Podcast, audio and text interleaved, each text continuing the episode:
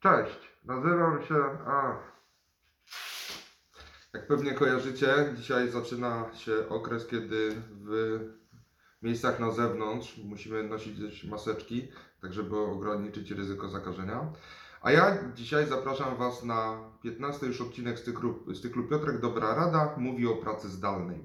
Dzisiaj powiem kilka słów na temat tego, co zrobić, żeby ta incydentalna praca zdalna, która pojawiła się nagle 13 marca, zmieniła się w regularną, pełnoprawną pracę, która jest tak samo postrzegana przez pracodawców jak praca stacjonarna. Naukowcy amerykańscy, jak zwykle z Harvard University, powiedzieli, że koronawirus prawdopodobnie zostanie z nami do 2025 roku, natomiast ograniczenia związane z dystansem będą do roku 2022. Także warto się zastanowić, czy ten awaryjny sposób pracy, który istnieje u nas dzisiaj, nie przekuć w coś trwałego. Jak się do tego zabrać? Dzisiaj mamy bardzo dużo czasu. Wydaje mi się, że mamy trochę więcej czasu na pracę koncepcyjną i możemy ten czas poświęcić na zastanowienie się, jak nasza firma powinna działać przy założeniu, że praca zdalna będzie istniała zawsze. Trzeba narysować od nowa procesy i się zastanowić, jakimi zasobami te procesy zrealizujemy.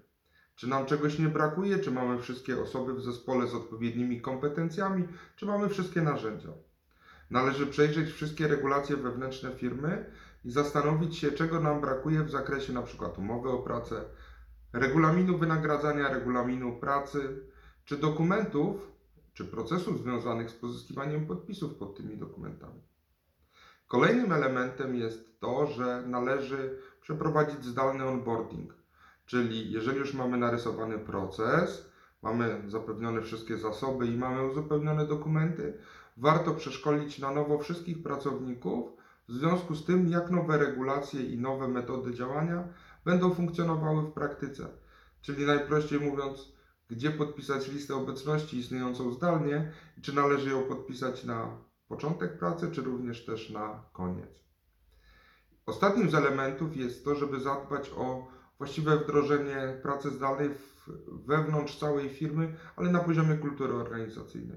Nie pustego słowa, które brzmi na przykład tu masz laptop, idź pracować z domu, masz przesyłać pracę mailem. Nie. Cała firma, cała kultura musi być dostosowana do pracy zdalnej.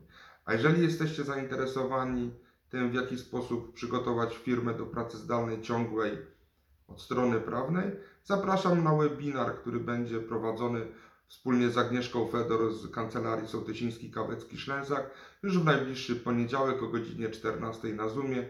Link znajdziecie na dole w komentarzach. To był już 15 odcinek. Do usłyszenia jutro. Na razie.